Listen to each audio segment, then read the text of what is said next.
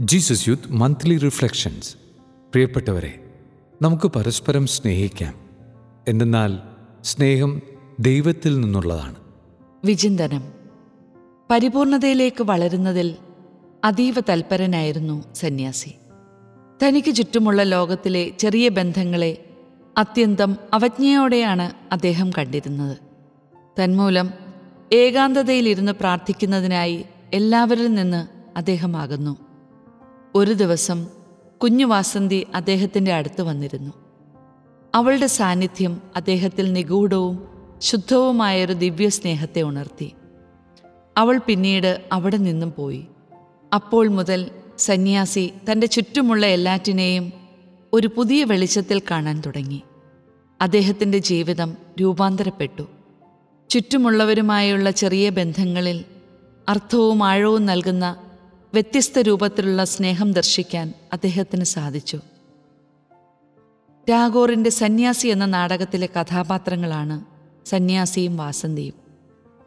ഓരോ പുരുഷന്റെയും സ്ത്രീയുടെയും ഹൃദയത്തിൽ സ്നേഹത്തിനായുള്ള ഒരു തീവ്ര അഭിലാഷമുണ്ട്.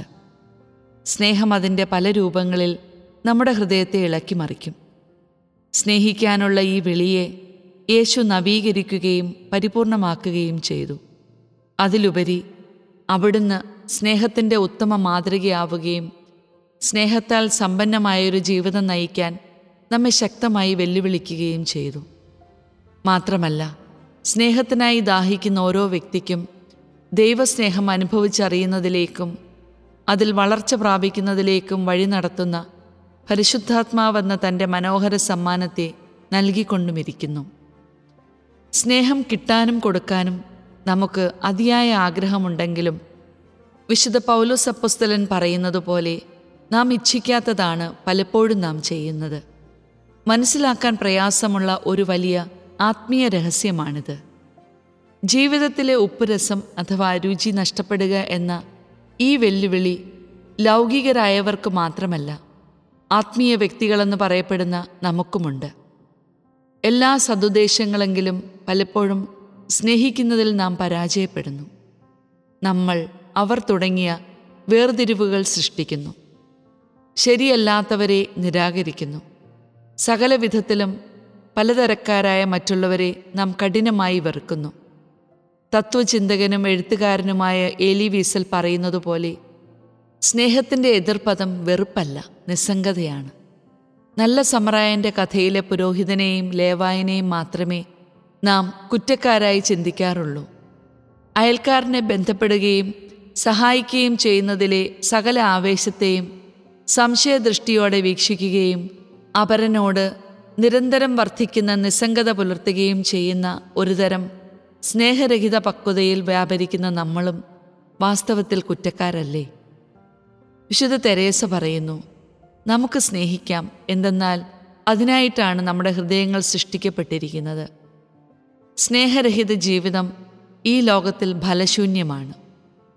പരലോക ജീവിതത്തിനോ ഒരിക്കലും യോഗ്യമല്ല താനും അതിനാൽ പക്വതയിൽ വളരാനുള്ള നമ്മുടെ യാത്ര സ്നേഹമില്ലായ്മയിൽ നിന്ന് യഥാർത്ഥ സ്നേഹത്തിലേക്കുള്ള യാത്രയാണ്. പൗലോസിന്റെ സ്നേഹഗീതം ഇതുതന്നെയാണ് നമ്മെ ഓർമ്മപ്പെടുത്തുന്നത്.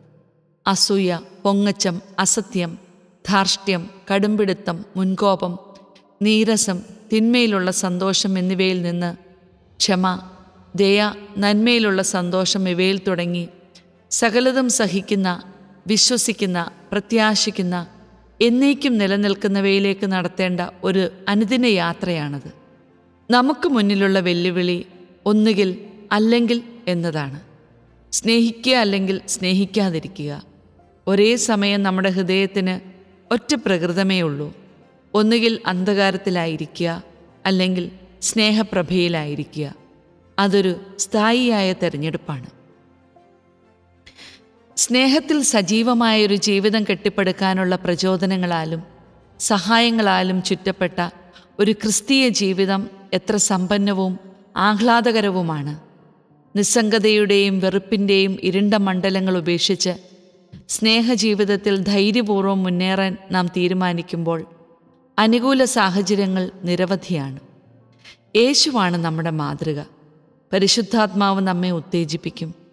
ജീവന്റെ അപ്പം ഊർജം പകരും. ദിവ്യവചനം ഹൃദയം ജ്വലിപ്പിക്കും. അഭിഷേകം നിറഞ്ഞ ചെറിയ സൗഹൃദ കൂട്ടായ്മകൾ നല്ല നഴ്സറിയായി മാറും. നമുക്ക് ചുറ്റുമുള്ള സഹായം അർഹിക്കുന്നവർ സ്ഥിരമായ വെല്ലുവിളികൾ ഉണർത്തുകയും ചെയ്യും. അതെ നാം ജീവിതത്തെയും നമുക്ക് ചുറ്റുമുള്ള എല്ലാറ്റിനെയും സ്നേഹം അഭ്യസിക്കാനും അതിൽ വളരാനുമുള്ള പരിശീലന കളരിയായി കണ്ടു തുടങ്ങിയാൽ ജീവിതയാത്ര മുഴുവൻ പുതുമകൾ നിറഞ്ഞ ഒരു സാഹസിക സഞ്ചാരമായി മാറും.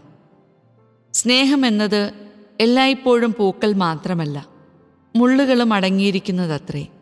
സ്നേഹത്തിന്റെ മുള്ളുകൾ നമ്മെ കുത്തി നോവിക്കുമ്പോൾ അതിവിടെയും ജീവിതാനന്തരവും ആനന്ദത്തിന്റെ പരിപൂർണതയിലേക്കുള്ള പാതയാണെന്ന് നമ്മെ തന്നെ ഓർമ്മിപ്പിക്കുന്നത് നല്ലതാണ്.